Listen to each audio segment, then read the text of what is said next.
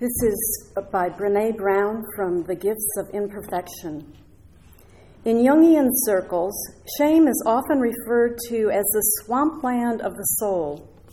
I'm not suggesting that we wade out into the swamp and set up camp. I've done that, and I can tell you that the swampland of the soul is an important place to visit, but you would not want to live there. What I am proposing is that we learn to wade through it. We need to see that standing on the shore and catastrophizing about what could happen if we talked honestly about our fears is actually more painful than grabbing the hand of a trusted companion and crossing the swamp. And most important, we need to learn why constantly trying to maintain our footing on the shifting shore as we gaze across to the other side of the swamp, where our worthiness waits for us, is much harder work than trudging across.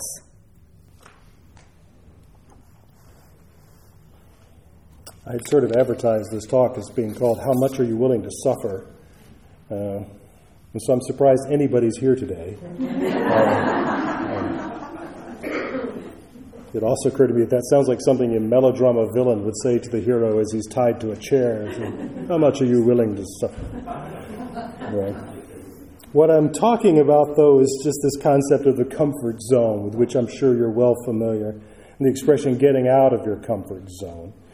Um, but it would be hypocritical in the extreme for me to stand up here and, and pretend to be some kind of an expert on getting out of your comfort zone because I have spent the majority of my life, I promise you, safely inside my comfort zone, which has a big soft bed in it, and I've spent most of my life not only in that bed, but under a heavy blanket or under the bed in a fetal position. I don't like getting out of my comfort zone. I don't think anybody does. That's why it's the comfort zone. Uh, the problem with the comfort zone, of course, is that I, I did learn at a fairly early age that the dreams we have, the goals that we yearn to achieve, doggone it, they are all outside. Right? Um, if you really want those things, you're going to have to go out there and get them. Uh, and I say I learned that's how life's work, life works. I did not say that I learned how to do this or became good at it. It's a lot easier, I've found, to give up. Just give up. That's a lot easier. Um, tell ourselves it's not worth it. I'm a writer. I'm a playwright and a screenwriter, and I got drawers full of half finished projects that nobody's seen, and you know why. Because I'm afraid of what they'll say. And I'm scared that people won't like them. So I have chosen for decades to do nothing with them. But I think I've finally reached a place in my life, and I credit Karen with a lot of this. I'm sick of sitting on these, these documents. I am now in a place, I'm happy to say, where I would much rather face that moment where somebody laughs in my face because my script is so stupid than go to my grave, leaving behind a filing cabinet full of carefully curated secret writings. And that's really what I want to talk with you about today is this question of what things are worth leaving our comfort zone for. Um, I do know the subject's been on my heart for a long time, and then when we on the program committee had the idea for a month dedicated to comfort and discomfort, I said, well, I guess now is the time. In a way, I think it's the great unifier the struggle, the conflict between what each of us is willing to do and what we're not willing to do. But what I mean is that we all feel this conflict inside ourselves. It's part of being human. Uh, and it's one of the profound ways in which all people on earth are more alike than we are unlike. No matter how great the reward, no matter how wonderful dream uh, the dream that may be attained. There's still things we're willing to do to achieve that and things we're not. Um, I'm wondering if I am alone here in remembering a running joke on the early 90s TV series In Living Color. Do you remember that show? Um, one of the continuing characters in the show was a guy played by Damon Wayans who was making some extra money as a party clown. Uh, that he character he called Homie D Clown. And the whole joke was that he's terrible at being an entertainer, um, particularly of little kids. And, and uh, people were always trying to get him to play some kind of a game or, or something. And regardless of what the game was, the answer was always the same I don't think so. Homie, don't play that. it was his catchphrase. So, um, and that's one of those things that has lodged in my mind. It's been nearly 30 years now, but time and again, some challenge will present itself, and I can hear it in my head Homie, don't play that. and sometimes I say it out loud. And what I'm saying is, I'm not going there. I will do a lot of things to get something good in return, but I won't do that. I gave a talk a couple of years ago, standing right here, that had a very similar theme, so some folks here may remember this. And where I was going was basically about our individual commitments to the work of this church. I was asking, what are we willing to give up in addition to money? Um, to be a part of the church that's doing great things in our community, that's educating our young people for life ahead, that's striving actively to live out our principles. And I started small, you know. I asked, Are you willing to commit to just be here every Sunday you possibly can, on time and ready to fully participate? And pretty much everybody said, yeah. So I got bigger and I said, Do you were you willing to put up signs and posters and leaflet people? And there were fewer yeses, you know, and I sort of kept building it out. And the outside edge of all this was are you willing to go and ring doorbells in Hickory and the surrounding area and tell people the good news about Unitarian Universalism? And when that was greeted with profound silence, I admitted that there is no power on earth that will get me out there to do that either. Homie, don't play that. We do sacrifice. We do sacrifice, all of us. We give up bits and pieces of our comfort zone in exchange for the good things that we want out of life, the, the things we know we'll never have if we don't. So we do drag ourselves to the gym. We, we do make an effort with a difficult colleague. Uh, we do volunteer for church committees, even though we're afraid they're going to take up all our time. And we all have limits. And I think it's valuable to think about what those limits are. And as we go through our lives, I think it's important to take those limits out and have a good look at them from time to time because they're changing. I want to ask you to indulge me in a personal story about this. Uh, I think when I'm up here, I tell a lot of stories about my own life, but those are the stories I know. Um, so I hope you uh, that they at least illustrate something for you, or they're uh, it's not just some colossal narcissism. I, I promise you. I tell stories about me because those are the stories. I can't tell stories from your life, and you probably don't want me to. So. But, for, but first, before telling you my, my story, let me ask you if you know this famous Hollywood story about the newspaper publisher William Wilkerson. Um, one day in 1936, he was eating at the Top Hat Malt Shop on Sunset Boulevard and looked across to the soda counter and saw this remarkable looking 16 year old girl wearing a tight sweater. And he went over to her and said, You know, I can get you in pictures. I know, right? Um, but he really could. And she said, Oh, wow. And uh, he said, What's your name? And she, uh, she, said, Julia Turner. And he said, uh, Boring. How about Lana Turner? And the rest you know. Um, that was nearly 80 years ago. It was, it was more than 80 years ago. And ever since then, people, maybe most people, have dreamed of having somebody come up to them like that and say, Hey, you're amazing. Let me make you a movie star. And I think the power of that fantasy is that it means getting to skip the awkward and painful part of getting outside of your comfort zone, to be transported from all she did was skip her typing class that day and go out and have a soda instead. And the next thing you know, she's got a contract with Warner Brothers. Uh, we would all like for that to happen. But there are thousands and thousands of actors out there, friends of mine right now, busting their butts to try to get noticed in this industry. And some of them sometimes having to do humiliating things only to then be told no thanks. And all Lana Turner had to do was be there. So, we fantasize about life being that easy. Well, I said I was going to tell a story about me, and this is my, this is my Lana Turner story. Uh, my, how my amazing talents were suddenly discovered. No tight sweater necessary. I'm not sure even Karen has heard all of this one. when I was in graduate school, I lived with three other guys, uh, two straight and one gay. And I'm not proud of this, but I didn't know a lot of gay men at this time in my life and didn't have, I wasn't prepared to have one as a roommate. Um, and so I was not as nice to Brian as I should have been. Um, but anyway, uh, on one night when we were all getting along fine, um, and I wasn't in rehearsal for anything, I was at home, and Brian had his boyfriend David over. Um, my other two roommates, by the way, were also both named David. So at any given time, the guys in the house were Lee, Brian, David, David, and David. So anyway, but Brian and his David were in Brian's room talking, and I was in my room with the door closed.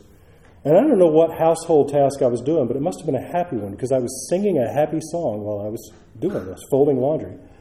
The song was, in fact, Boogie Woogie Bugle Boy of Company B. And suddenly, just ripped that right off. Well, suddenly from Brian's room comes this screaming, uh, pair of screams actually, two young male voices going absolutely insane about something. They actually did this a lot, and frankly, it's why I had the door closed. Um, and I, so I thought they had just read something in a magazine together or something. But anyway, then there's these pounding at my door, all four fists, and I jerked the door open and they almost fell into my room. And David screams, Was that you? And I said, You mean singing right now? Yeah. And again with the screaming. What I didn't know, what I was learning in that moment, was that David and another friend of theirs, Stephen, have been trying for weeks to put together an act for a talent show. Um, it was a competitive thing where the regional winners would go on to state, and it, it was kind of like The Voice or, or, American Idol. Even it was that it was that kind of thing. And of all things, what they had wanted to do was to sing Boogie Woogie Bugle Boy. um, they had studied the Andrews Sisters recordings uh, minutely, and they had the Patty and Laverne lines worked out. And what they were looking for, their quest, their hopeless quest, was to find somebody who could sing the Maxine line, and then here that's what I was doing, of all things in the whole world. So that was my Lana Turner moment. because they said, You're in the group. And I joined up, and we were a trio. And we rehearsed, wow, in moments stolen here and there from our busy schedules. Uh, and the place, the convenient place to work was in this college town's biggest gay bar, a place I would never have set foot in otherwise um, with an accompanist who's somebody I knew from the theater department, uh, brilliant piano player Michael. So Michael, David, Stephen, and I, we had we had fun, you know. Um, and I got to know them as human beings. I got to know them as men. I got to know them as people. And meanwhile, I got to be honest with you, and I wish I could transport you back through time for this. We were good. I mean, we started out good, and ere long, it was amazing. We sounded like the Andrews. We slightly butch Andrews sisters, but we, you know, we knew we were going to win this thing. And one day after we'd rehearsed for a while, Stephen gave me this big hug, and he told me how glad he was that we'd all found each other. And I, I'll never forget that moment because I was so, so happy I had moved in terms of my own comfort zone so quickly in my thought and feeling about these guys. I had gone really kind of at lightning speed from hiding from them because of my own complicated fears and biases to thinking of them as brothers and to being able to perform with them. And then Stephen asked me when I could meet his costumer to be measured for my dress.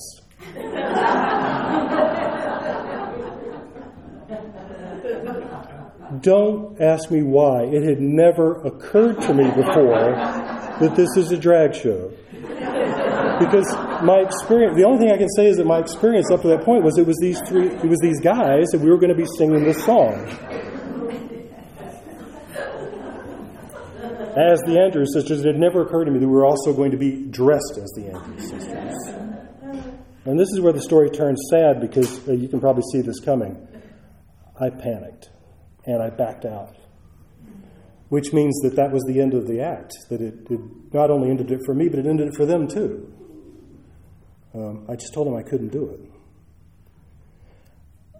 So I had been proud that my comfort zone had extended to hanging out with my new gay friends. I had, ex- I had extended it out to practicing in this gay nightclub. And I had extended it to entering a talent show with them and singing a song famously sung by women.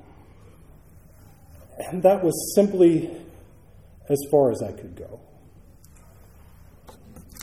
Um, I'm grateful to this day. That was 35 years ago.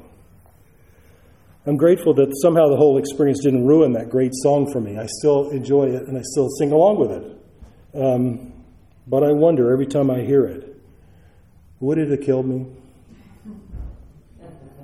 to dress up as Maxine Andrews just for one fabulous.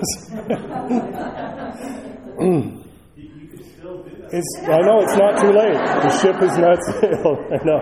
I'll sing one. Okay, see, I, I knew this would happen because, like I said, we were sensational. So I knew, I think I knew that part of the the prospect of my embarrassing myself in public was actually pretty large because I thought we would go on to the next level. So I could be like on television in Chicago, dressed as a woman singing Boogie Woogie Bugle Boy. And I and I'm certain every single person here has an equivalent story of some opportunity, some experience, something that would have led to joy and goodness and greater rewards.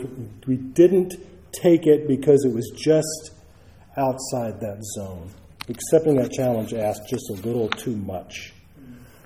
There's a kind of a country blues song that I grew up with that the first line says, Everybody wants to go to heaven. You know this song? Nobody wants to die. But nobody wants to die. There you go. And that's it, isn't it? I mean, we, we know how we'd like for things to be. We just don't always want to do what it takes to, to make them happen. And we know there has to be suffering in this life. And it makes sense that we don't want to attract more suffering. We don't want to keep piling suffering onto ourselves. Buddhist thought and belief tells us that life is full of suffering and that much of this pain, maybe most of it, we bring on ourselves. Many of us are suffering in some way, and we feel the solution is to negotiate that with a different form of suffering. In my story about being in the drag show, the solution seemed simple just quit, just walk away, and you won't experience this pain that you see rushing towards you. What I didn't understand at the time was that I was trading it for a different kind of suffering, for regretting that decision for the rest of my life. And I imagine we've all made those choices on bigger scales than, than that. We, we may choose to go into debt to pay for something that we think we want. We eat and drink things that we know we are going to regret later. We may stay in relationships for decades that don't seem to be good for us because, well, if we change things too much, there would be suffering for a while. So, no matter how bad it is, we choose to stay. We may hate every day a job that we work at for years because getting another one might be really difficult. We may go through days and weeks and months of our lives knowing that there's something we ought to say to somebody, but we don't because we fear the shame or the exposure that we may briefly experience. So we go plodding timidly through our lives instead of sitting down with a person and saying, I'm sorry. I hurt you a long time ago, and I don't expect you to forgive me, but I'm sorry. Or sitting down with someone and saying, I've taken all I can and I need out. Or one that I confronted recently. I know ours is not a family where we say, I love you a lot. And I know there's a lot of tension between us right now, but I love you. We choose instead to suffer and suffer and suffer just to avoid the single big, sharp, loud suffering that we might have to endure for a short time. Choosing the small suffering of years over the big suffering of the moment, as you heard Lola read, is what the world famous uh, research professor Brene Brown calls standing on the shores of the swamp. In the quote you heard uh, uh, Lola read, she observes that most of us are so caught up with the paralysis brought on by our own sense of shame that we will choose to stand forever on the edge of one unpleasant task and gaze forlornly across at the happier life on the other side, never acknowledging that it's really a short trip through the swamp, and that there are people who are willing, ready to take your hand and go through the swamp with you, and to make sure that you arrive safely on the other side. So, yeah, everybody wants to go to heaven, but nobody wants to die. Maybe that's not the right metaphor. Maybe that's not the right image, because getting to the heaven we seek, if you will, getting to the good place in our lives that we want to be in, it's not really about dying. Maybe a better image is yanking off a band aid. Just zip that thing off, get it over with, and then you'll be where you want to be. What's the, uh, what's the quiet, long term suffering that you've chosen? What is it that keeps you from doing something you know you'd like to do or need to do? What suffering have you chosen instead? I ask because there are people ready to take your hand and wade through that swamp with you. I know because I'm one of them. I'm one of them. And I know there are others in this room. So that's your homework for this week. Ask yourself how can we, your sisters and brothers in this family, help you cross the swamp to the happier place on the other side? Wouldn't this be a great time to sing Lean on Me? Wouldn't it? Maybe. I ask rhetorically. It's in, yes. I didn't get fitted. It didn't get fitted. It's in your teal hymnal and everything. It's hymn number 1021.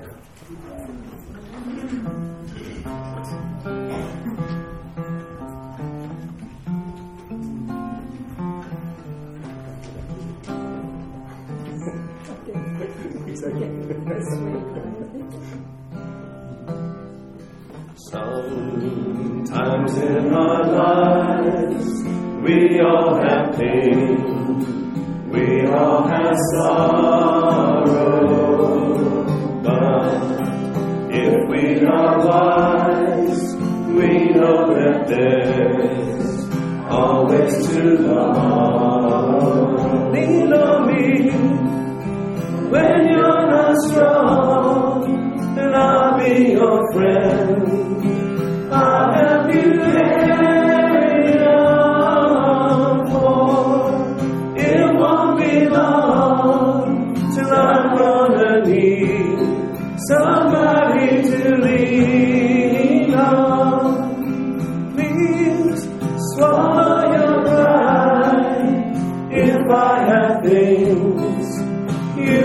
To borrow.